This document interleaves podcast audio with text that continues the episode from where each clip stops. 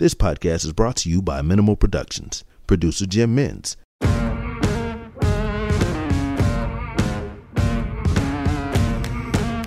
Bail is refused. You're out of order! If it pleases the court. To adopt this affirmation, please say the words, I do. I do. Nothing further from this witness. Given the serious nature of this offence, This case is dismissed.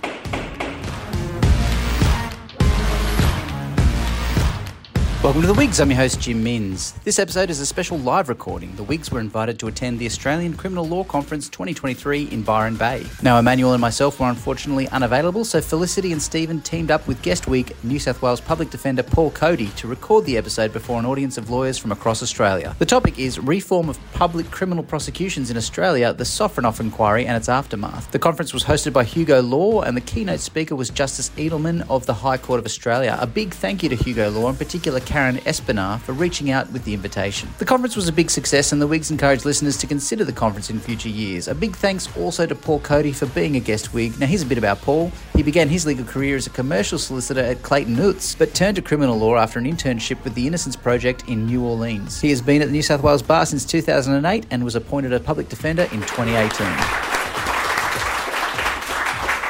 Uh, yeah, so look, as the title suggests, we're going to talk about um, the inquiry that I suspect a few people in the room have probably heard of, the recent ACT inquiry into the criminal justice system that, like the trial that it was inquiring into, got a lot of national media.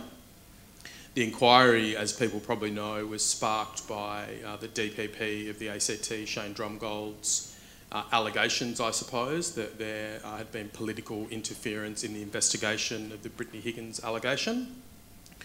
And a large part of the inquiry uh, report uh, is dedicated to examining that allegation, and ultimately that allegation was not found to be sustained.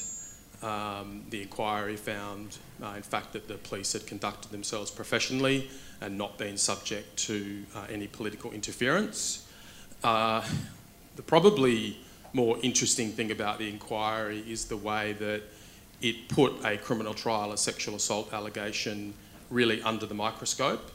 And I think that's probably in part what sparked the real interest among criminal lawyers in it. Because while it was obviously a high profile um, and sensational allegation, an allegation of sexual assault occurring um, in a minister's office, I think in many ways it was very similar to sexual assault trials that take place across Australia every week. And the thing that I think is really interesting about the inquiry is the way that it lifted the veil on the operation of the criminal justice system and examined uh, everything from investigation to charge, uh, then to all the machinations that occur between parties to criminal litigation, and look closely um, at the propriety of certain actions. And so we wanted to talk about the things uh, that Mr. Sofronoff examined uh, and made findings on uh, in terms of those matters. And uh, to start that, I might hand over to Paul firstly to talk about what the inquiry examined in terms of the decision to charge Mr. Lehrmann and what was the applicable standard to charge and what Sofronoff found in relation to the propriety of that charging decision. Um, thanks, Stephen and Felicity, for having me.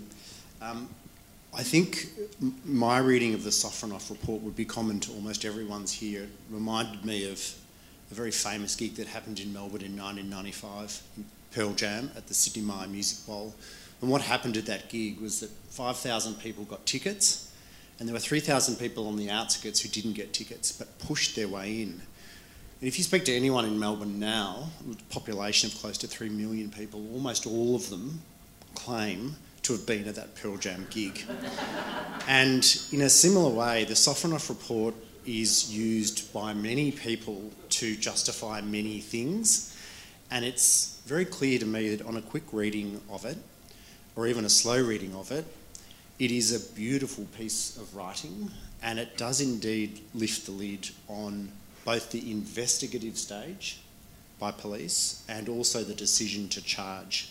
The reason I use that Pearl Jam example is that it's quite clear to me that on reading the Sofronoff report, that many of the people who claim to have read it have not in fact done so. Because if they had, they wouldn't be sending me emails asking me what my legitimate forensic purpose was for a particular subpoena. And they wouldn't also be maintaining claims of uh, privilege over communications between police and uh, members of the DPP. Obviously, issues of privilege do arise, but not in a blanket way in which many of those practitioners um, seem to allege. And that's a topic Felicity is going to take a little bit further. But um, I have to admit, as a New South Welshman, I didn't know much about Mr. Sofronoff, KC. Um, but what I have learned is that people from Queensland hold him very close to their hearts, and so I'll tread extremely lightly. Uh, what, I did just want to mention that he has a, an incredibly esteemed career. He was the Solicitor General of Queensland, I think, for almost 10 years, and the President of the Court of Appeal. And I read an article last night in preparing for this by Justices McHugh and Kirby, and they speak about both written and oral advocacy. And Justice Kirby, in particular, spoke about the opening address that Mr. Sofronoff gave to the High Court in the Wik people and Queensland against Queensland. And in three paragraphs, Justice Kirby stated that Mr. Sofronoff completely changed his mind in relation to a claim for native title. And those three paragraphs uh, I've read by Mr. Sofronoff are indeed beautiful oral advocacy. And what it does is that once I understood that larger framework, it made it very clear as to why this is an incredibly readable uh, and digestible piece um, of writing. And it does, in fact, lift the lid very clearly uh, on the investigative process, which I hadn't actually um, come to understand because I've never worked for the police or I've never worked for the DPP. Um, so let me just take you, with that sort of Pearl Jam and Sofronoff background to it, can I just actually tell you what's in the report? So you, when you do read it, um, that um, you'll have a, a, greater understanding of what's to come. Part two, part one is really just about the background facts to the investigation. Part two is where the meat uh, really starts, and this is talking about the AFP or really the ACT police investigation, and it sets out the factual um, process or steps that the ACT police took in their investigation. And what the report does in a really concise and powerful way is that it manages to cap- capture the increasing ratcheting up of pressure on the police by two things not political interference, but in fact, media scrutiny was the first one. But the second one was, was just as powerful, and that was what the AFP police officers perceived the media scrutiny to be. So those two elements were placing pressure on the AFP officers. And it, what it eventually did was it highlighted a significant fault line that sat within the AFP officers' knowledge of when to charge someone. Now, this is relevant to the ACT, and the Section 26 deals with, the Magistrates Court Act deals with charging, and it states that an information may be laid where a person has committed or is suspected of having committed an indictable offence. And what Mr. Sofronoff found that there was no greater guidance given to police officers, no internal guideline about how they might deal with that particular section. And so what he did was he examined all 16 AFP officers who had something to do with the, either the factual analysis or the uh, laying of the charge. Of those 16 officers, all of them held different views about that threshold question and how it was to be interpreted. So, just to give you uh, an example, Section 26, and there are equivalent sections in each state Criminal Procedure Act. Remember, it is where a person has committed or is suspected of having committed an indictable offence. These were the tests that the officers believed that they should be imposing, that there was a reasonable belief in guilt, that there was a reasonable prospect of conviction, a reasonable honest belief of obtaining a conviction, and so on. So, of the 16 officers that were examined, um, all 16 had a different view about what test they should be applying. Now, um, he reminded the reader and those officers in quite a kind way that both with police officers and prosecutors, their actual belief has no role to play in a decision to charge someone.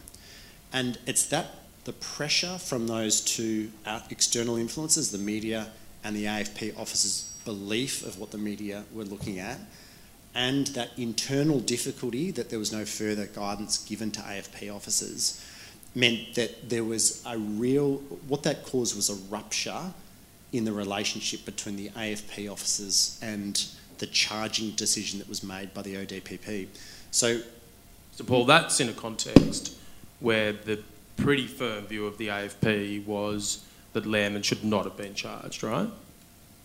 that was their subjective belief, but Mr. Sofronoff then went through and in a very pithy and detailed way set out what the basis of that opinion was and also set out why they were entitled to hold that view, but their personal views as to whether a prosecution should proceed or not, personally as to whether an offence had committed were effectively irrelevant. And I Yeah. think Sofronoff missed the mark a bit there. I mean, the report's got really excellent things um, to take from it, and we'll, we'll discuss some of the other issues. But on this particular issue of the threshold to charge, um, it seemed surprising to me that um, Mr. Sofronoff didn't refer to any of the case law that comes from the common law tort of malicious prosecution about what um, is necessary for uh, a charge to be brought, or the converse position where you can successfully sue um, for malicious prosecution. So he found that the applicable test was that stated in the DPP policy, right? There had to be reasonable prospects of conviction as well as public interest. That's right. Yeah. He confined his analysis to those two limbs of what's widely part of DPP policies around the country. But Which is not really a legal test, is it? Like it's a policy that the executive has, and there's an independent officer who obviously applies it. But it's not strictly law, is it? I mean, it's an executive policy that there must be reasonable prospects. And indeed, not all prosecutions have any have involvement from a DPP. So that policy, um, in many cases, doesn't apply. Should I just quickly run through the common law test on malicious prosecution? Yeah, I think so, because in the submissions to the inquiry, it was put that that was the test. That's right. right. So ACT policing, their submissions, for example, was that ACT policing's position is that the charging threshold should cohere with the elements of the tort of malicious prosecution as applied in the ACT's case law, which, broadly speaking, for this purpose, is the notion of reasonable and probable cause. But that is broken down into um, three main aspects. Um, one, the officer must believe the information in their position, their possession to be true. Information must reasonably point to the guilt of the accused. So there's a subjective, objective test engaged, and the officer must believe that the accused is so likely to be guilty of the offence that, on general grounds of justice, a charge is warranted. And so the common law test does really engage with this um, issue of subjective belief, and um, although on a malicious prosecution claim, an officer might say that they subjectively believe, um, you can then get up on a failure of the objective test because it wasn't reasonable. But if um, you can show in the evidence that the, the subjective state of mind wasn't there on behalf of the charging officer, then you tick that box on the tort. So, So if I'm a bit reasonable, and, surprised. yeah, so if reasonable and probable cause is the legal test that has to be applied because it's a tort, if you don't have that, then what's the relationship between that and a test of reasonable prospects of, of success as stated in the policy? Hmm. Like, is one higher than the other, do you think? Or are they just different? Or Yeah. I- Does reasonable prospects mean probably? I mean, I would have thought that in the context of it being a prosecution policy, which is full of references to this idea of restraint, that you don't prosecute all matters, that you only prosecute when it's in the public interest, in the context of a policy that expressly states that there will be circumstances where you've got a good chance of conviction but you won't prosecute, and in a context where it's a tort if you don't have reasonable probable cause, that reasonable prospects of success has to be a higher test, right? That's a protection for the citizen, mm. that you won't be prosecuted unless that test is satisfied. Mm. So it just seems odd in this analysis of what's the test to be applied in the ACT to charge, and in the context of submissions having been made, that it doesn't make a finding on on how that reasonable and probable cause test sort of works in. Mm. Yeah, I was really surprised by the absence of it. And he had submissions from Mr. Drumgold from ACT Policing setting out the authorities on malicious prosecution and the elements and so on. Yeah. It's, it's probably more curious in that he had access to Series 5, Episode 2 of your podcast, in which he clearly set out the test um, that perhaps he missed. I'm sure he's a very busy man. Uh, I might just finish my, my section Yeah, very yeah. briefly. In, in sections, chapters 2 and 3, uh, Mr. Sofronoff sets out in great detail the investigative steps that the AFP officers took, the internal reviews that they took of their own um, case, and that included a very detailed assessment of what they believed to be the complainant's credibility. And that, I think, whilst it didn't come in the findings, Mr. Sofronoff's dissection of that assessment is highly relevant to me as a practitioner. And what it showed was, to me, is that issues of credibility are downplayed in any type of assessment in relation to charging because that can be answered by the defence. a- And really, it's not a police officer or perhaps a By the prosecutor's. complainant, do you mean? That's right Yeah. uh, or by the defence. Um, uh, but really, it's not for a police officer or a prosecutor when they're considering whether to charge to enter into a detailed assessment of a complainant's credibility. See, that's a real problem, I reckon. And I reckon that sort of analysis that's in there is a symptom of not engaging with this reasonable and probable cause thing. Because reasonable and probable cause has got a subjective element, right? You've got to form a belief really as to guilt on a certain standard. If you've got to, I mean, you can't, I wouldn't have thought, form that subjective belief in a case where credibility issues are quite apparent unless you engage with those, right? So while you might sort of theorise that reasonable prospects is a is a higher test, I think in reality, if reasonable prospects is interpreted to mean that you can disregard credibility because that's a matter for the jury or a matter for the defence to sort of tangle with the trial, I think it might become a lower test hmm. because you're not having that subjective subjective engagement where you have to form a state of mind. So I find that a concerning aspect of it. I, I can see some dangers in that analysis in terms of asking police officers to start i- making judgment calls about a witness's credit. Uh, and we all have have known prosecutions where complainants or witnesses are people of compromised credit, but that doesn't necessarily mean there aren't reasonable prospects. So I can understand why Mr. Sofronoff downplayed that part and did quite a from a from a, a brief analysis. It was a very good way of approaching the issue of credit, and I it was very forensic and very considered. Um, but but I can see why he had that sort of concern about it. Uh, and and just very briefly before I pass over to Felicity, that chapter three is dealing with the the handing off of the investigative phase to the DPP, and I, I found that extremely useful. I, I had never understood clearly how that happened. Now, obviously, in this case, because of the media pressure, there were in there were different levels of internal review within the AFP that were instituted, which probably won't be instituted now in our main in our, the trials that we do day to day because of the media interest. But it did show, at least to my mind, the rigour that the AFP went through in terms of assessing their case, double guessing it. They had case analysis documents, evidence review documents, and these are the documents that became much more relevant and which Felicity's going to talk about in terms of the duty of disclosure.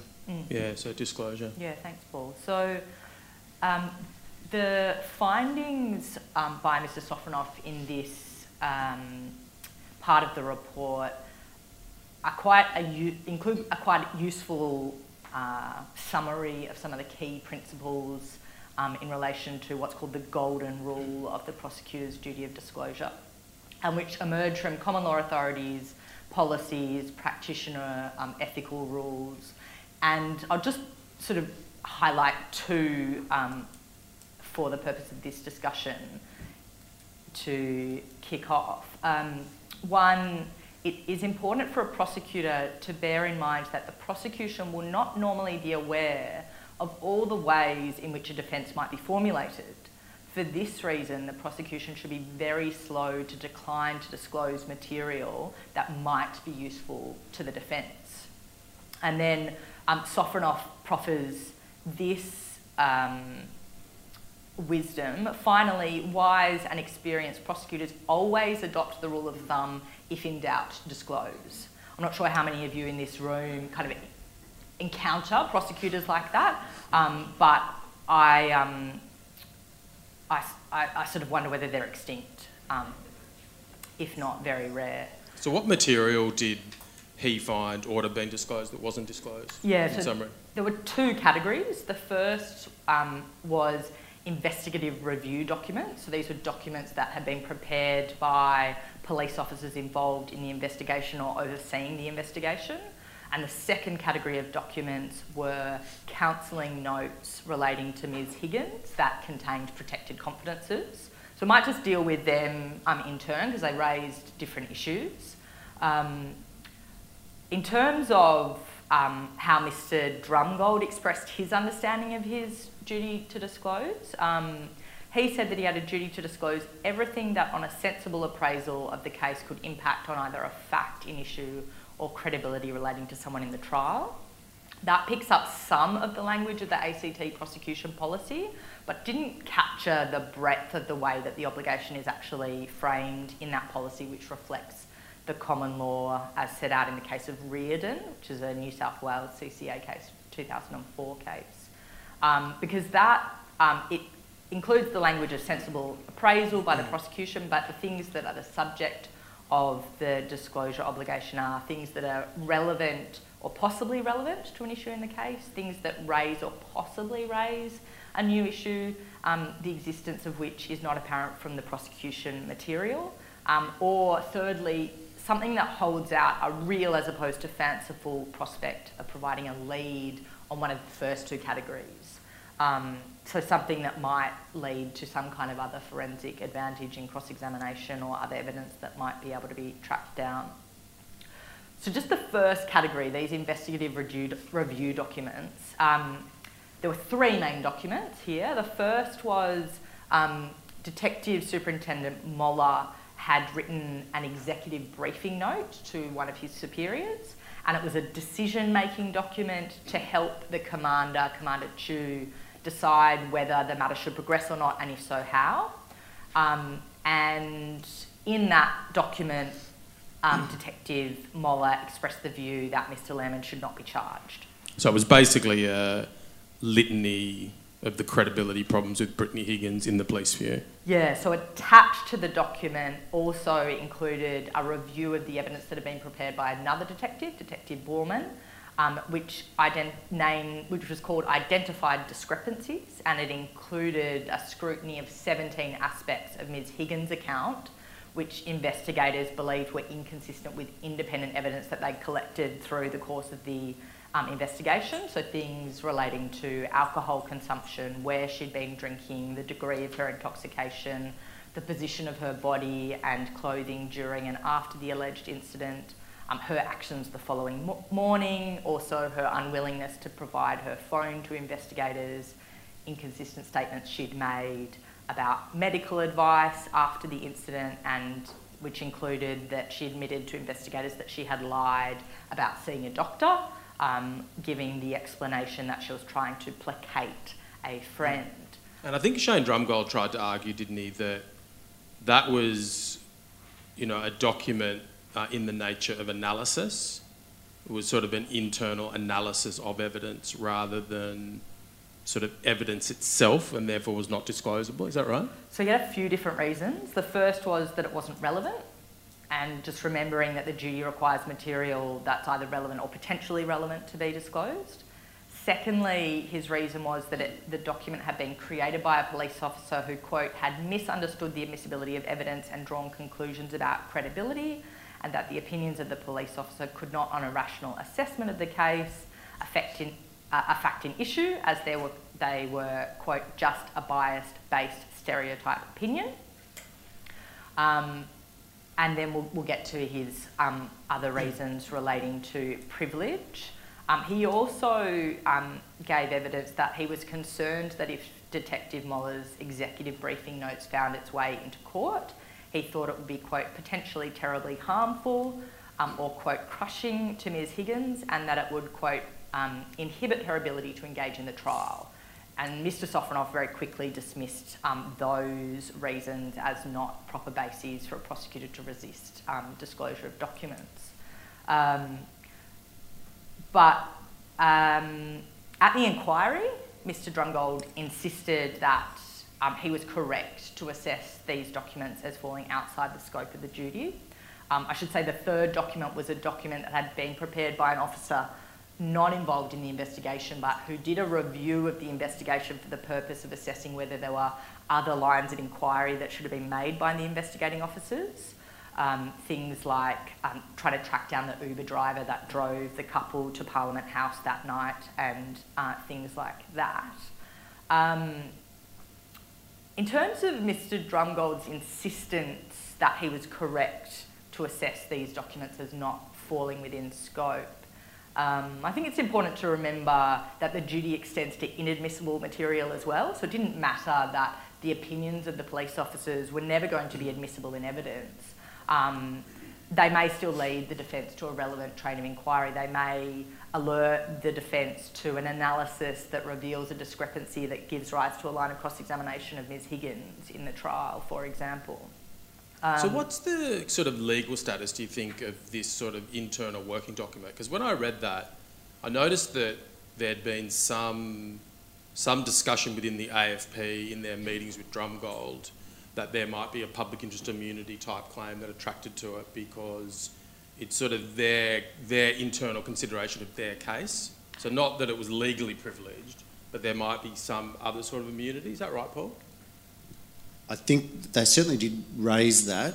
Um, it was raised on behalf of Mr Drumgold at least, but I, I do think the AFP set out pretty clearly that it didn't fit with any previously known category of public interest immunity. They'd never and, argued that before. And mm. would be a unique claim.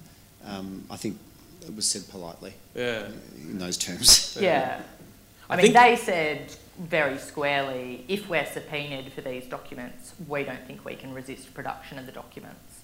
In other words, there's no claim of privilege of any kind mm. to be hmm. made over these documents. Which is, it's sort of interesting, this is not exactly on the disclosure point in terms of the theory or principle, but the way that he resisted disclosure was, it seems, on Sofronoff's findings, to construct a false claim of legal professional privilege. Yeah, right? that's right. I want to get to that in a bit more detail, but yeah. first I just want to refer to Sofronoff's findings on the disclosure point and whether these documents were disclosable or not, um, because he rejected Mr Drumgold's insistence that they didn't fall within scope.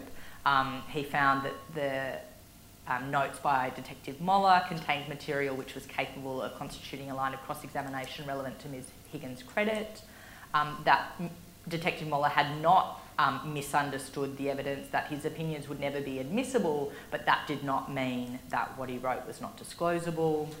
Um, that the analysis by Detective Boorman would, without a shadow of a doubt, Mr. Sofronoff says, have put the defence upon several trains of inquiry. It would have identified weaknesses in the Crown case that might otherwise have been missed. And again, about the investigative review document, again, that that um, should have been disclosed. I mean, it's something I find curious about that is if you accept that the DPP has got the same disclosure obligation, if the solicitor in a particular prosecution is very diligent and sits down and does a sort of evidence matrix and works out the problems in their case for the purpose of, I don't know, briefing the Crown and preparing the case, then that's got to be disclosed under this analysis, right? Mm. It's just an interesting notion in Although adversarial that litigation. Might be privileged. That might be, pre- yeah, yeah, that's key, isn't it? Because yeah, because that would be prepared for the purpose of advising the exactly. Crown in relation exactly. to the conduct of the matter. Yeah. yeah. So one of the quite curious submissions that Mr. Drumgold made in the inquiry was that it was not surprising that there was no cross-examination of any witnesses about these documents during the Lehrmann trial because they were entirely inadmissible, as if that justified the non-disclosure. Um, and th- that I think really misses the point in terms of the subject matter of the documents clearly was reflected in parts of cross-examination, for example, of the complainant. Um, so let's, let's turn to um, legal professional privilege. Um, Mr Sofronoff's finding was that Mr Drumgold had no factual basis to form the opinion that the documents were covered by the privilege and no such opinion could honestly have been formed by a competent lawyer. Um, not um, not holding back there. So, Paul, um, the the way in which the privilege was claimed in this case was quite interesting in terms of the preparation of an affidavit and the representations made by Mr. Drumgold to the Chief Justice. Are you going to drop me in the difficult part? I thought we had agreed that I wasn't going to deal with the contentious material, but it, it is a, a, it is a really fascinating part of the the report where Mr. Sofronoff deals with chronologically how the claim of privilege arose. And if I can speak very generally, the AFP didn't seek to maintain or make a claim of legal professional privilege. When it got to, when those internal briefing documents got to the DPP, that's when the claim of legal professional privilege started to rear its head. And one of the um, one of the one of the file notes that were taken by a DPP solicitor in a meeting between police and DPP was that Nate stated this conversation with director afterwards don't want to disclose AFP internal documents, not relevant. I think there's two points to be made from, from that is that relevance is commonly a seen to be a rebuttal to a subpoena to police or DPP. It's how could this document be relevant? How could it possibly be relevant to your defence that you are seeking this document? And I think that is a bit of a cultural or organisational mistaken belief that permeates many, both investigative and prosecutorial authorities, because I see it all the time. And I think it's also evident here from the director where he's he's just saying this document can't be relevant. And and what the report writer does is set out why those documents were relevant, even if they could have been reconstructed by competent defence solicitors and barristers after the fact. It was still relevant to see what the police line of inquiry was. And that's when the issue of legal professional privilege began, and over time it morphed into a purported claim by the AFP that those, sorry, a, a claim by the DPP that the AFP were claiming privilege. I think that's probably the best way of yeah. Something I it. find extraordinary about that is accepting or noting all of Sofronoff's findings that Shane Drumgold knew there was no claim and that he deliberately advanced this claim notwithstanding. I find it incredible that in probably the most high profile criminal trial in decades, which the AFP presumably was aware of sitting in court monitoring, that you can advance a false claim of privilege, that any such privilege would be their privilege, and they don't do anything about it. I find that extraordinary. Mm. I mean, they the, the, correspondence and the meeting notes are so revealing. They clearly show that these documents were prepared for the purpose of communicating facts and opinions to a superior officer for the purpose of getting internal guidance about how to proceed, that they were no part of, no part of the purpose was for legal advice or um, use in um, litigation that was contemplated. And I think one of the possible sort of readings of this is a failure to grapple with the different status of different copies of the same document. So the documents, or some of them at least, were provided to the DPP as part of the brief that was provided to him to advise on prospects of success and whether to charge. And so I think there's a, an argument that the copies that the DPP had possession of were privileged, but as the AFP legal team flagged expressly in writing, they possessed copies of the document that um, weren't prepared for that purpose mm. and weren't um, transacted for that purpose and so weren't caught by any um, privilege. And yeah, I think it's kind of worth thinking about, obviously looking at the face of a document, whether it appears to be privileged or not, but also um, really examining the um, the provenance of a document, and if you need to, if there's an issue, you know, requiring the the maker of the document to come for cross-examination on what was their purpose. Yeah, because the purpose is key, right? That's right. In terms of whether privilege attaches. Yeah. Okay, so a few other things that we should touch on in terms of his findings because you know they relate to to aspects of the operation of the system that that I think are pretty common. So there's some some interesting stuff about media comment and prosecutors, which obviously is not that common, but it does pop up. So that arose in the circumstance where when Shane Drumgold decided not to proceed with the matter, he gave effectively a speech to the media. And he said a couple of things in the speech uh, that Sofronoff ultimately found were improper. He said in one part of the speech that he'd had the view that there were reasonable prospects of conviction and that he still held that view. Um, and Sofronoff said of that that uh, it was wrong factually because at that stage, he determined that Brittany Higgins could not be called as a witness. So, strictly speaking, he didn't have reasonable prospects. Uh, but he also found that it was a derogation of the presumption of innocence because, in a circumstance where the accused was no longer accused, he was deprived of the opportunity basically to secure a not guilty. But he's got the prosecutor suggesting that he could have gotten a conviction. So he found that that uh, was a violation of his presumption of innocence, and he references some things about the Human Rights Act. But I think more problematically or more seriously, right at the end um, of Shane Drumgold's remarks, he said words to the effect of that he was impressed uh, by Brittany uh, Higgins's courage and dignity and grace, and that he hoped that she would now heal after this ordeal. And what Sofronoff said about that was that that was effectively uh, an endorsement, a message of support for her, and an expression of sentiment or opinion that she was ultimately a victim and telling the truth. Now, I think there was some evidence about this inquiry where Shane might have suggested that she had been the subject of adverse media comment and social media commentary. She would need to heal from that, irrespective, etc., etc.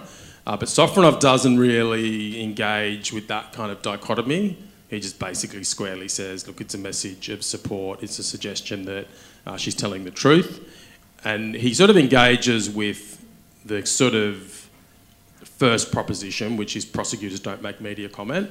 And then he engages with the fact that uh, a prosecutor can give reasons for decision in terms of a prosecution decision, and that's an exception to that normal rule that you don't comment, uh, but basically finds that those aspects of the speech weren't reasons for decision. They weren't things that, that he needed to say, and therefore they were improper mm. um, in that sense.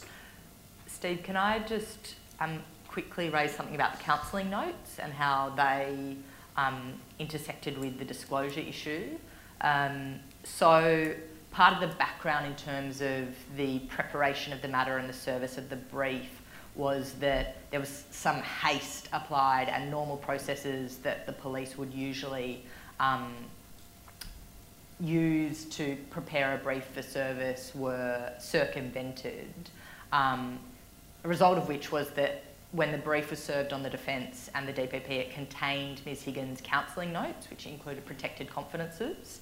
Um, the defence returned those notes, not accessing them um, at all, um, but Mr Drumgold read the notes.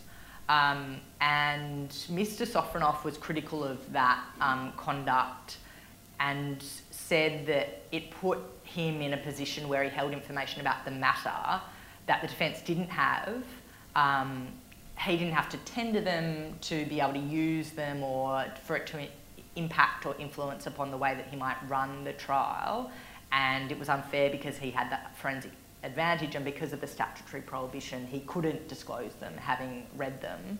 Um, there were some um, solutions that um, Mr Sofronoff proposed if you end up in that kind of situation. The first was Mr Drumgold could have withdrawn, someone else could have prosecuted the matter not tainted with that information. Um, he could have brought an application for leave uh, to the court to obtain the notes um, in the orthodox way so that he could then disclose them, or he could have supported a defence application for leave to obtain the documents. But um, the way that um, this issue was sort of dealt with by Mr. Drumgold involved him not really turning his mind to the way that this intersected with his duty of disclosure. And so he didn't kind of perceive an issue that needed to be resolved. Yeah, interesting. Um, another issue that arose was that uh, that related to. Uh, so people probably know there was the first trial. Uh, there was a period of time that the jury was out that was quite considerable. Then the discovery that one of the jurors had taken uh, information into the jury room and the jury was discharged. On the same afternoon that it was discharged, Shane made a decision to proceed with the retrial. Effectively, the jury was discharged. They then went back into court and uh, he asked for a further date for the trial and it was listed for trial. And Steve Whybrow, who was appearing for the accused, and I think this is, is in evidence in the inquiry, he'd been talking to police officers and may have said it in chambers as well, uh, that the decision uh, as to whether there would be a retrial should have been outsourced.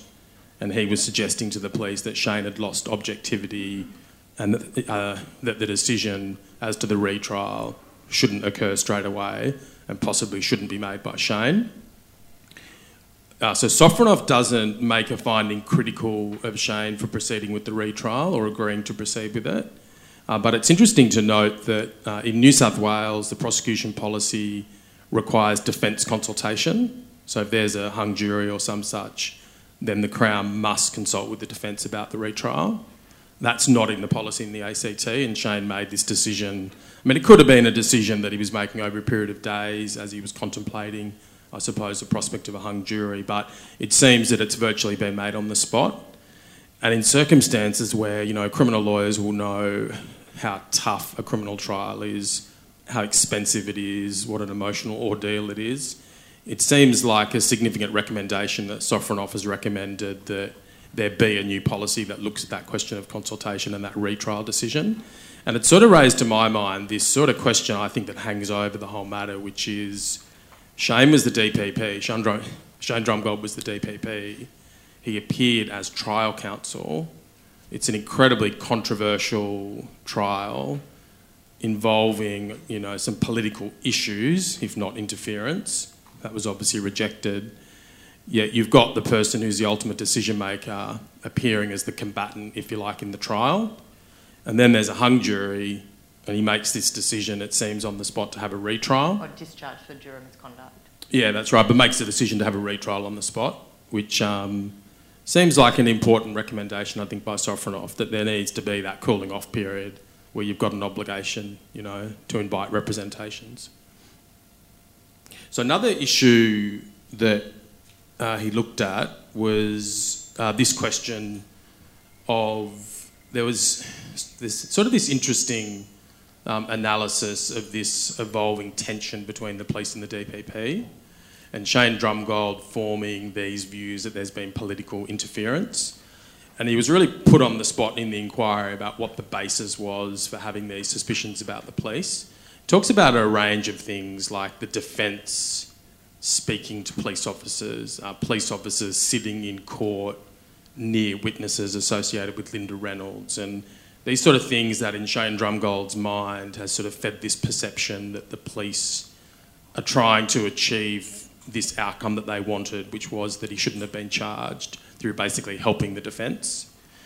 And that sort of culminates in, in a direction during the trial from a senior AFP officer to all the police involved in the matter not to talk to the defence, basically. And then when the retrial is still scheduled, scheduled to occur, Shane Drumgold writes, I think, to the chief police officer of the ACT and basically says, You've got to give them a direction that their involvement in this matter will just be attending court as a witness and they won't speak to the defence. Now, that obviously engages this sort of cardinal ethical rule, which is there's no property in a witness, and as a practitioner, particularly a prosecutor, you can't conduct yourself uh, in a way that undermines that. So, for example, normally you certainly can't tell prosecution witnesses not to speak to the defence because that undermines that rule. So I think Sofronoff, I think he makes a recommendation. He does, yeah. That the he? ACT police formulate a protocol to affirm the desirability of police witnesses being available to legal representatives for the defendant, and that should reflect the principle that there's no property in a witness. And also, he recommended that the allocated prosecutor should be kept apprised of all communication between the ACT police and the defence. Um, what I found particularly trouble, troubling about this was that the direction was in relation to essentially professional witnesses because Yeah. they were police officers. And like, say, experts or other um, professional type witnesses, you would expect that they have the integrity to speak to um, either side frankly and honestly and answer any questions um, that either side has. So, yeah, it was, it was quite revealing, I think, that not only did the DPP um, insist upon this uh, exclusion, but also um, that the police acted on it um, themselves and and gave this direction. Yeah. So the last of the key findings that I wanted to talk about that I think provide a sort of interesting lesson is uh, there was a live issue in the trial about Linda Reynolds, who was Brittany Higgins' boss, and she was obviously a senator at the time of these alleged events and then at the trial. So there was a live issue in the trial about what Higgins had said to her the very first time that she spoke to Reynolds. Because it didn't contain any complaint of sexual assault. Yeah, so Brittany Higgins said, and this was a key part of the Crown case, that she had complained of that to Linda Reynolds. Um, and Linda Reynolds' is evidence at the trial, at least, and I think it's sort of changed in the public domain since, but her evidence was that there hadn't been discussion about sexual activity, let alone sexual assault. So that was a key issue, I think, in the Crown case because they obviously were seeking to advance the earliest possible complaint. So an issue arose about, I suppose, the accuracy and reliability uh, and credibility of Linda Reynolds. And Shane Drumgold sought leave to cross examine Linda Reynolds and ultimately put to her that she had a political interest in the matter, that she'd arranged for her husband to sit in court, that she'd texted Steve Whybrow and asked for copies of the transcript. And ultimately, Shane made a suggestion to her that she had tailored her evidence and or sought to tailor other people's evidence in order to advance this agenda that she had. So this issue arose about were those suggestions that Shane Drumgold put to her supported by evidence and were they proper in the circumstances? And there's an interesting discussion in there about you know the obligation of counsel to have a reasonable basis for what you put and also an interesting discussion about the distinction between asking if something occurred in a sort of open-ended way uh, as distinct from from you putting in a direct way that something did occur and there's this quite unfortunate sort of portion of the evidence where Shane tries to repeatedly suggest that there is no distinction there and that it's basically the same thing. And um, yeah, that was not met with receptive ears by Sofronoff. And as a defence practitioner, mostly the basis for putting propositions to a witness um, will come from instructions from the accused. But sometimes those instructions can be quite vague or only sort of give you some maybe basis to open answer a, sorry ask an open-ended question rather than put a positive proposition to a witness. So I think it's quite important for defence practitioners to think about as well. Um, and obviously we're for the most part doing most of the cross-examination where you're tending to ask leading questions and, and putting propositions but um, I think it's also worthwhile thinking in that context that sometimes the more powerful evidence can be adduced in a way um, in cross-examination where you do ask an open-ended question you're not putting a proposition So he talks in there, Sofronoff, too, about how there is this important distinction between something you put as a direct proposition and something you just ask as a question. Uh, but he makes the point that if you're talking about an allegation of serious misconduct or a scandalous allegation, then sometimes there effectively is no difference. Like there's no difference between saying, Are you a pedophile?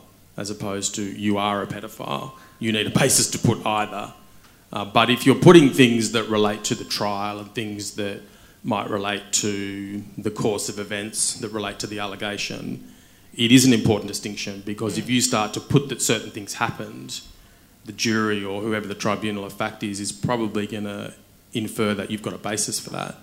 Um, And you might, for example, have some information or from your assessment of all of the evidence available to you that a prosecution witness has a presentation consistent with, say, some kind of delusional beliefs or consistent with maybe some kind of condition that bears upon their credibility. But you don't have a report that says they've been diagnosed with a particular condition, for example.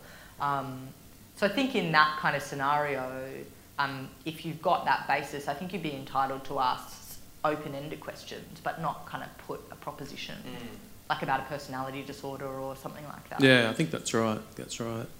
So, Paul, what do you think all this says about reform of prosecutions? What are the the overall important lessons? Do you think that might lead to reform or should lead to reform? I think that's a, a difficult question because I think this case was so unique, and I'm not sure that the pressure applied to prosecutors in most cases will expose the fault lines. What the report does for me personally is it, it first of all pulls the sheet back on, on how an investigation and a prosecution works. There are two issues for me which um, I'm going to carry forward from, from this report. The first is section 4.4, duty of disclosure, is just one of the most simple uh, and um, uh, quite pithy uh, recitations of the duty of disclosure. So there may not be a reform globally, there'll be a reform in my practice, Stephen, because it's such a fantastic description of the effects on trials and the potential for miscarriage of justice where disclosure doesn't occur. And there's actually, I just wanted to raise one final issue if I could, and, and that is there was a, a really significant, there's a number of significant ethical issues that arise in, in this, but one of them was the treatment of a, a junior practitioner. And, and it's something that uh, um, it's not the subject of any reform because it was quite personality based. But he, Mr. Sofronoff sounds an alarm for all of us, and I think the alarm is both as people who are managing younger practitioners or people who, like me, work in organisations who are subject to the supervision of, of more senior practitioners. And it's at paragraph 419, and um, with your permission, I might read it out, even though it's Yeah. at length. Um, it's always the tradition of Australian barristers and solicitors that while giving due and appropriate respect for a practitioner's experience, we are all, however, equals when it comes to the actual practice of our profession. And that means that junior practitioners, even very junior practitioners, should not regard senior practitioners as having a monopoly or a veto upon how barristers must conduct themselves. Each of us is obliged to maintain ethical standards, although sometimes it can appear professionally risky to take objection. And as the present affair shows, the risky course is to do nothing when a colleague is engaging in malpractice. Um, I'm not sure that um, I see that on a day to day basis, but I'm sure organisationally malpractice does occur, and I'm sure we put young practitioners perhaps at risk um, of not feeling confident enough to speak up about that type of malpractice. Even And- though it's not a re- recommended reform, it's actually one of the most starkest examples uh, that arises from this report, and it's actually one of the things that I'll carry with me as well. Mm, mm. And just for context, the the background to that was that in the context of the legal professional privilege claim, um, Mr. Drumgold instructed the most junior member of his team, a newly admitted solicitor, to swear what Mr. Drumgold knew to be a false affidavit claiming privilege. Um, and having sidelined another more senior colleague who had queried the basis for the claim of the privilege.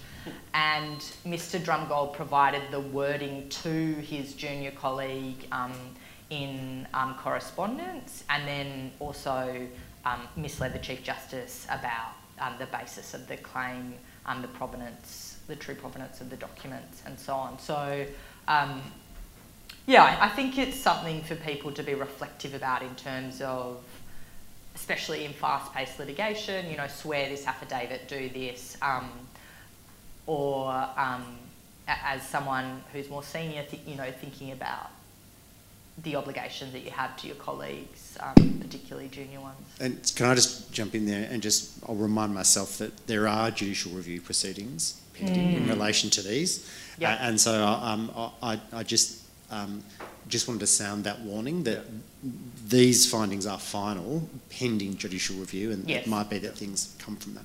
Yes. So, Flick, what's your view on the systemic reforms to public prosecutions that might flow from this or relate to this? Yeah.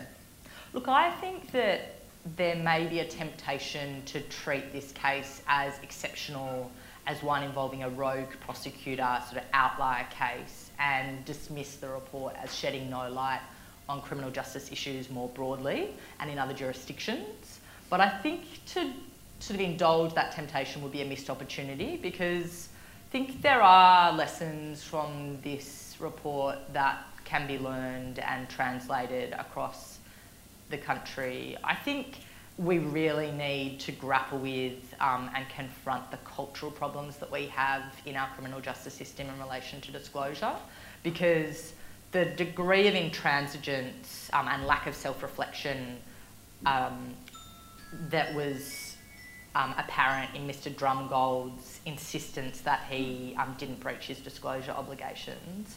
Um, although you might have expected his representative at the inquiry, an experienced prosecutor himself, to have counselled a more kind of tenable position. But um, I think that does. Who was his counsel at the inquiry? He's been mentioned earlier today in passing. Um, so uh, I, I think it is indicative or another in, indication of how culturally entrenched the breach of the duty is. Um, and, you know, it's rare to have a case pulled apart with such granularity and for so much of the behind the scenes action to be revealed. And so I think um, that's quite a useful exercise for practitioners um, and members of the public to be able to see kind of how, how the sausage is made um, or shouldn't be made. Um, one of the recommendations that Mr Sofronoff made on disclosure was that it should be codified in the ACT statute. The common law rules should be codified. I think that's something um, that would be a useful reform in other jurisdictions. And um, you know, training, guidance, particular guidance around how disclosure certificates should be drafted and how documents should be described on the disclosure certificate so that the defence can meaningfully know what, what they're not getting um, because of some claim of privilege or something and, and can litigate that if they need to. So the thing that I found kind of scary about all this was I started my legal career in the ACT and I worked at the DPP for a number of years there. And after I came to New South Wales, or when I came to New South Wales, I would often reflect on the higher quality of justice in the ACT and the higher quality in a general sense of prosecuting. Which was all conducted by the DPP. Yeah, and I always put that down to the fact that in the ACT, you know, everything from traffic to murder uh, is done by lawyers of the DPP, and you don't have the presence in the system of police prosecutors who obviously, you know, normally are not legally trained, aren't subject uh, to professional ethics in the same way, don't have um, a prosecution policy that's public and available, don't apply the same tests, And are not independent. are not independent of operational police. So I just find it terrifying that when the bail was lifted on this trial, that there were shortcomings that I think are much more severe than might occur in New South Wales in many trials. So it's scary, but it made me think in terms of systemic reform that if this is what happens when you've got highly trained lawyers appearing in cases, how is it that we endure this situation in New South Wales where 95%, I think, um, of criminal matters are conducted by the police, when none of these applicable sort of ethical um, and regulatory, if you like, standards are truly applicable? Uh, so that's sort of the lesson to me that Abolish police prosecutors. yeah, that's certainly my view. I mean, it's obviously a big sort of issue, and there's expense and everything and how you do it, but there's a lot of power in the hands of the New South Wales Police when they conduct all of these prosecutions that, in terms of abuse of power and you know the respective position of the state and the citizen, I think is quite concerning. And I think an independent prosecutor is really a human right mm. that is part of the rule of law and the fair trial. And the power of the prosecutor in this case shows it. I mean, you know, Shane Drumgold was able to stand up in open court and make a false claim of privilege and not No be held to account until there's this huge multi-million dollar inquiry into it. And that to me speaks to the power and authority of these people. Mm. Um, Their status. yeah, and when power's abused, counts it's and- mm. extremely dangerous. Mm. So there's one last issue I think that we should talk about, which is the leak of the report by Sofronoff, because it's just so interesting. But I think it also flavours the way that the report has been received in the media, and this has obviously been a divisive issue, and you know, depending on the sort of political hue of the media organisation, you see it interpreted in quite different ways. And I've spoken a lot to different people about this in the ACT and here. And often the way that these things are interpreted depends on sort of who they are and their worldview. And so this leak, I think, is interesting because it, it, it provides a way for people who don't want to accept things that are in the report to delegitimise it, Yeah, I think. Absolutely. Um, and you know, Sofronoff has admitted publicly that he provided the report to two journalists prior to giving it to the Chief Minister. And there's been an issue about whether that might be a breach of the criminal offence provision in the Inquiries Act, uh, which talks about not providing copies of documents that are obtained in the course of an inquiry. I mean, my view about that was his conduct wouldn't seem to be captured by the criminal offence. It seems that provision is talking about documents that are obtained under compulsory process. Mm. But he certainly seems to have breached the scheme of the Act, which, you know, provides for him to prepare the report, the Commissioner to prepare the report, then to provide it to the Chief Minister, who then has to make it public or not within a certain time frame. So certainly seems to have breached the scheme of the Act at least. So what do people think about what implications sort of flow from that? I just think it's quite unfortunate because I think it's it's ultimately a distraction, and people should um, read the report, digest it um, for what it is, and, and not focus on the mode in which it came to light publicly, especially in circumstances where it was inevitably going to become public. The whole purpose of the inquiry was to show transparency and shine a light on what had happened and reveal that to the public. Uh, so It's so been they could- speculated though that, that he leaked it because he feared that it wouldn't be made public. Yes, or that certain parts of it wouldn't be Mm. made public. Yes, I have heard that.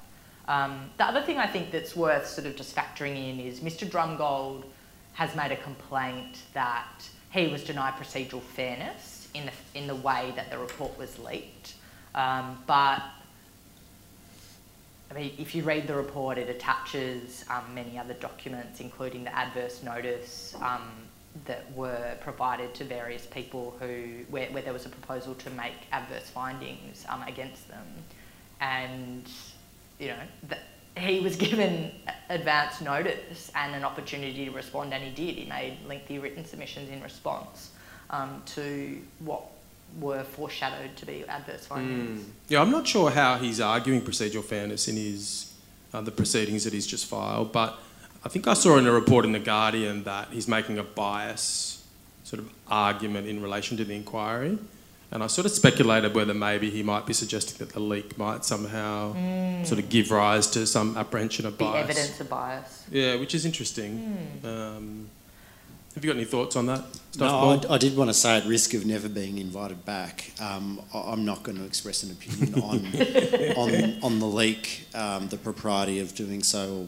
whether it was leaked or not, or any type of bias claim. I just I haven't looked at that issue, Mm. and I just don't feel confident speaking about it. I'm very sorry, Wigs. It's all right. So I don't have that sort of restraint. I um, I just find it like obviously media relationships are very common in the law, and often it's very legitimate that a lawyer would be speaking to journalists, and the way that media portrays a case might have a dire effect on your client. You might sometimes have an obligation to engage.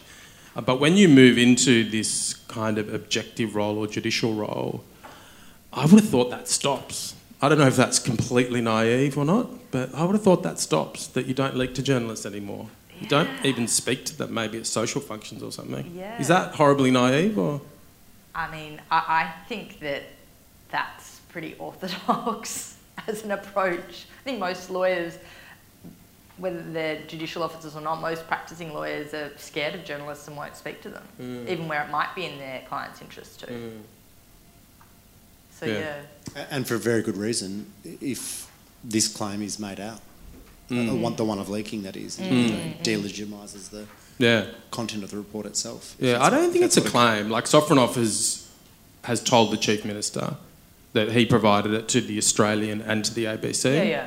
And he did it on an undertaking from them both that they wouldn't publish until, it, it was made publicly by the public. That's right. And then news.com, which I think is owned by News Limited but is not the same as the Australian, they then ran a story that contained that contained it.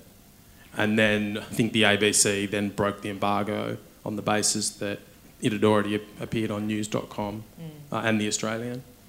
So, I mean, he hasn't stated his position on why he did it, except to say that he did it. Um, anyway, it's just a curious sort of aspect of the matter. Do we have time for mentioning one other thing? Um, just in terms of remedies, practical remedies for breaches of disclosure, I mean, in the context of an actual criminal case, you've got your temporary stay, your subpoena to check disclosure, costs, um, cross examining the police um, to reveal the issue, um, and then separately maybe complaints to the Legal Services Commissioner or to the Law Enforcement Conduct Commission or their, their equivalents in other jurisdictions. But I just wanted to mention um, a recent district court case in which Judge Curtis um, awarded $730,000 to a young person for claims of false imprisonment, malicious prosecution, um, and misfeasance in public office, including substantial aggravated and exemplary damages. And those claims all arose in circumstances where the officer in charge had deliberately withheld exculpatory COPS, capital COPS, which is the New South Wales um, computing database um, entries, which included records of the complainant saying that sexual activity the subject of the charge was consensual. And the judge found that the OIC's conduct was so egregious that it can only be explained by improper motives, and so found malice on that um, basis. And there were sort of circumstances relating to bail being opposed and how long you spend in custody as a result of these representations um, made by police and the, the misleading of courts without including that kind of material in the, the factual basis for bail determination. Um, and I, I, one of the other things that I think really um, jumps out in this case is that the cross examination of the police officer on his duty of disclosure really revealed um, the common ways that it is illegitimately rebuffed. Um, so um, he was asked about why he didn't disclose the entries, and he said, Well, according to her, she woke up with Jack sexually assaulting her. That isn't consent. In other words, this, the, the, the second version that she provided um, in her statement was that there wasn't consent. And the questioner said, um, no, but she said in the statement earlier um, that she did consent. She told someone that. Answer, yes. Question, you didn't think that was important? Answer, once I took her statement and I was satisfied that the issue had been resolved. Question, so because you chose not to believe a version, you chose to conceal it? Answer, absolutely not. Question, well, why didn't you reveal it? Answer, we don't produce re- police reports in briefs of evidence question, but you were asking the DPP to launch a prosecution without knowing about this information. Answer, I placed all relevant information I felt were forwarded to the DPP. And then it goes on and on. And um, what you're telling the court is that you made a conscious decision to withhold that evidence in the COPS narrative. Answer, I simply did not see the relevance of.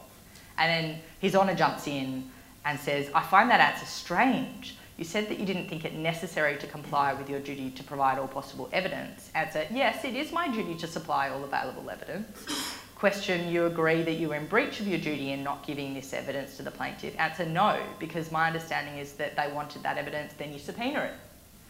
Um, question, hang on, don't you understand your duty independently is to provide all exculpatory evidence? Answer, I don't recall at what stage the DPP were aware. Question, you're not answering the question. Um, did you not understand that it was your duty to disclose exculpatory evidence? Answer, yes, it was. Yeah, it is my duty. Um, and I think once you actually get someone in the witness box, you can often reveal their complete lack of understanding of their um, of their duty, and that that can be a really powerful way of demonstrating um, the breach. And I don't know if he didn't understand it. He said he had the duty to disclose all relevant evidence. yeah, I mean... I, think I it's just a twisted, self-serving sure. Interpretation. I was just going to say, if you, if you want to know more about cases in relation to disclosure, there's this fantastic podcast called Five Cases, which is uh, broadcast through the Legal Aid Criminal Law Division podcast channel, and we'll deal with cases such as that. Sorry.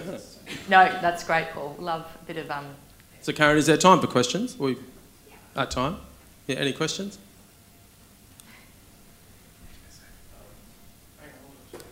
We had the Lawyers Royal Commission in um, Victoria, which incidentally was uh, commission was another Queenslander, um, and I'll qualify it with in my experience, so um, no one can accuse me of being defamatory, but there's been no cultural shift in the duty of disclosure in Victoria. We still have to issue subpoenas, and we're getting material that wasn't initially disclosed. So, do you think this will have any real effect? This report will have any real effect on the duty of disclosure um, in the ACT or New South Wales? Mm, so that was a question about the lawyer X scandal and um, the questioner's perceived um, lack of a shift in the culture. Certainly in rank and file, there are some diligent prosecutors who are very good, but rank and file police, there, I haven't seen a cultural shift in their understanding or, or, or their, um, yeah, Implementation of the Yeah, principles. yeah. Mm. I would have thought that a cultural shift, it's certainly not going to occur uh, in circumstances where uh, a police officer can give evidence like that in a civil trial, which presumably was the end point of a process of pleadings and exchange of evidence and so forth. Where a police officer, you know, can give evidence like that, that just seems to be untruthful. And I bet there's been no sanction for that. I'd be amazed if there's well, been a sanction for that. $730,000 sanction Yeah. to the state, but yes, what has been sheeted home to that police officer? What lessons have been learned? Yeah, I mean, in terms of the the relevance of disclosure as part of the criminal justice process, I would have thought there's ample policy justification for, you know, the enactment of a criminal offence that applies. And you'd have to obviously carefully craft it because there's a lot of grey lines here. But in circumstances where you're investigating and proceeding with a sexual assault investigation, and you've been given a version from the complainant that he or she consented, and you withhold that, I mean, I would have thought the first question is why isn't that an attempt to pervert the course of justice? And if it's not that, because of, I don't know, some technical issue about mental elements or something, should there not be a criminal offence to cover that conduct? I mean, we criminalise so many regulatory things and ample amount of things in our society, but that sort of conduct that's so socially harmful, harmful to a person, harmful to the administration of justice, and there's not there's not a sanction for that. I just I think we need to get a bit more serious about this stuff.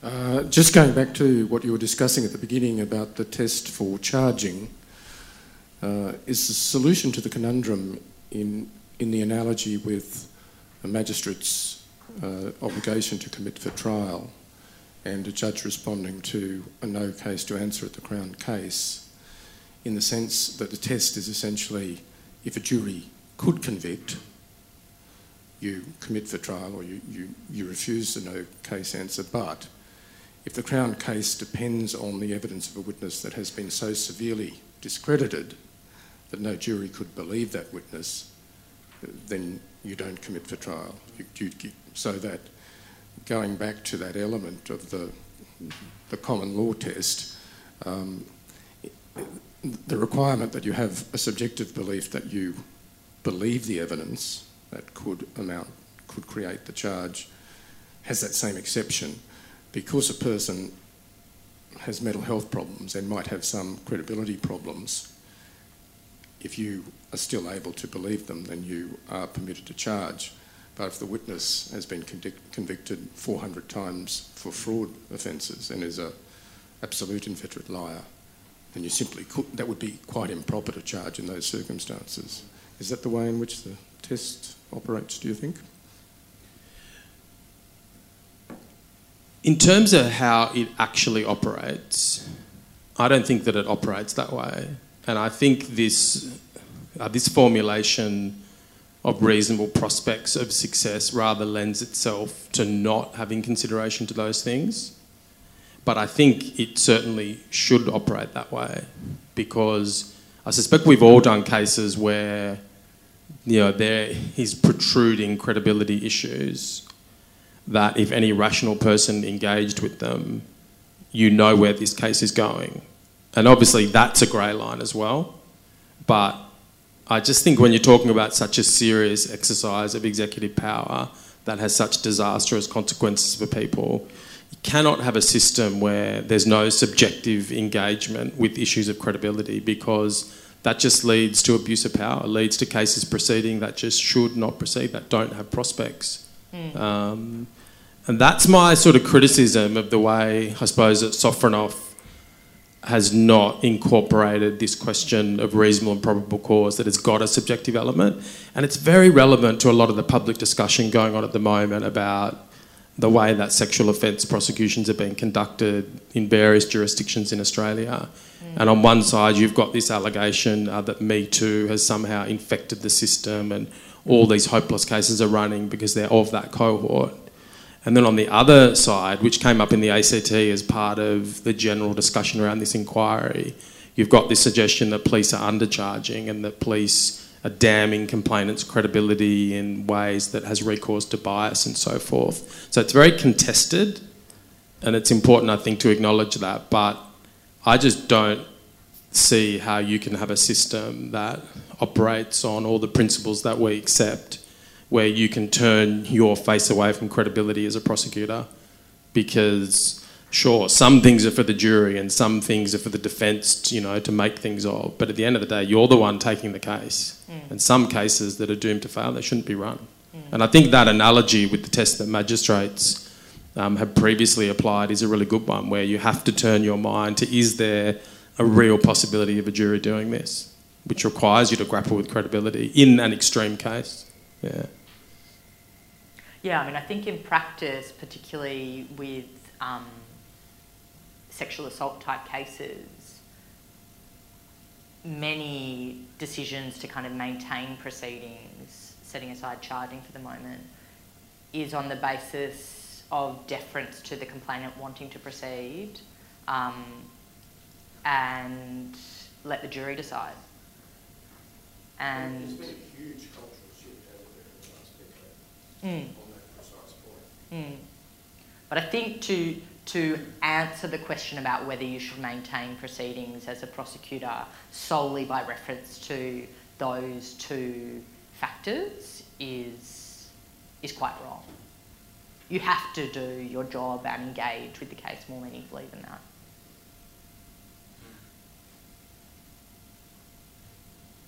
Uh, any other questions? Oh, there's someone up there.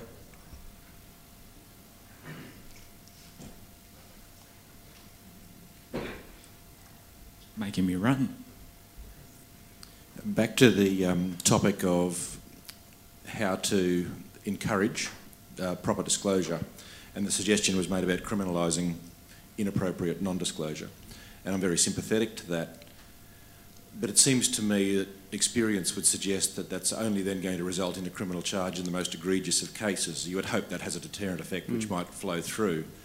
But I wonder whether a, a, simpler solution might just be costs orders. Certainly in Queensland, where I practice, there's no costs ramifications for improper disclosure. And I would have thought, knowing police who are essentially public servants, they get very embarrassed by that sort of thing. Mm. And I wonder whether that's a better, simpler legal solution. Mm. Yeah, I think that's a good idea. And it's interesting in New South Wales that, as I understand it, there's no power to order costs against any party in relation to a subpoena, which in a way is a good thing for the accused because In criminal proceedings. in criminal proceedings, yeah, you sometimes have to put in multiple subpoenas and sometimes you lose them and there's no costs, uh, consequences. But yeah, it's an interesting idea as a remedial kind of factor where there's been a breach of disclosure that there be a cost order. I'm not sure. I mean, you'd have to think about how quantum would be worked out. So how would you work out what portion of the proceedings has been extended by it or something like that? But there needs to be a sanction, I think, more of a sanction. More robust sanctions. Just speaking anecdotally, I know police prosecutors in New South Wales have an unofficial way of dealing with damages in malicious prosecution cases in the local court, and that is for every hundred dollar, no, every thousand dollars of damages, they put ten dollars into the Christmas drinking fund, and that doesn't sound like a lot, except when you, you're talking about some of the damages claims that are being made in New South Wales local and district courts. The the personal pecuniary penalty that's being unofficially opposed is it's actually really interesting. I listened to them talking about it at the gym and and they talk about who their their opponents are and how much they're going to have to put in. So that sort of that's a ridiculous example. It's never going to be instituted, but it does show at least informally there's some sort of recognition by the police, even in a silly way, that there must be some sort of personal responsibility by prosecutors at least,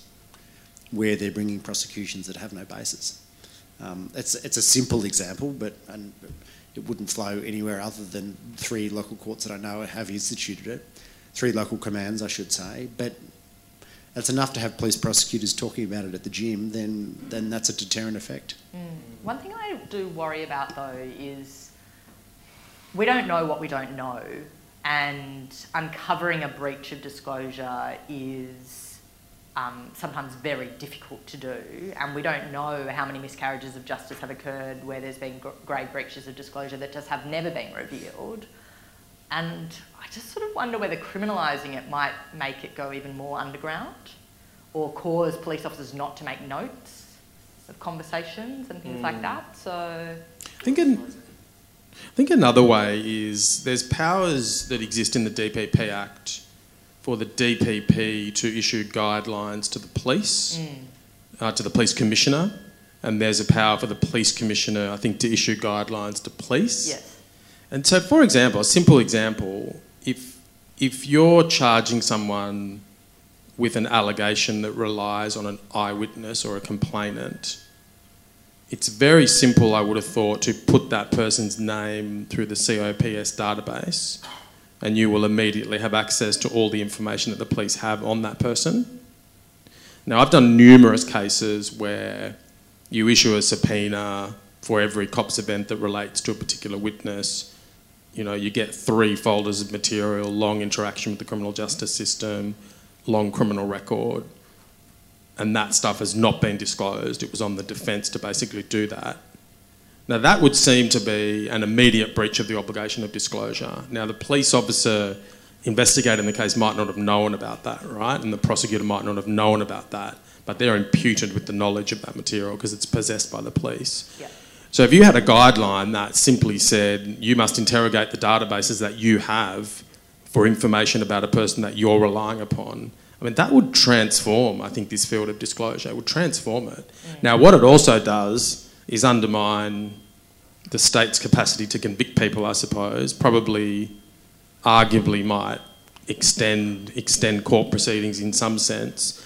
And I think a lot of police and prosecutors would see that as them doing things that is the defence job to do. But all of those responses, I think, just bring to mind the need to transform the culture around disclosure. If you're going to put forward a witness as a basis that a person should serve a custodial sentence, be convicted of a criminal offence, you've got to give up the information that you know about that person that's adverse to them. That is not the system that we have across Australia. Any other questions? Okay, let's wrap it up. Quick clap.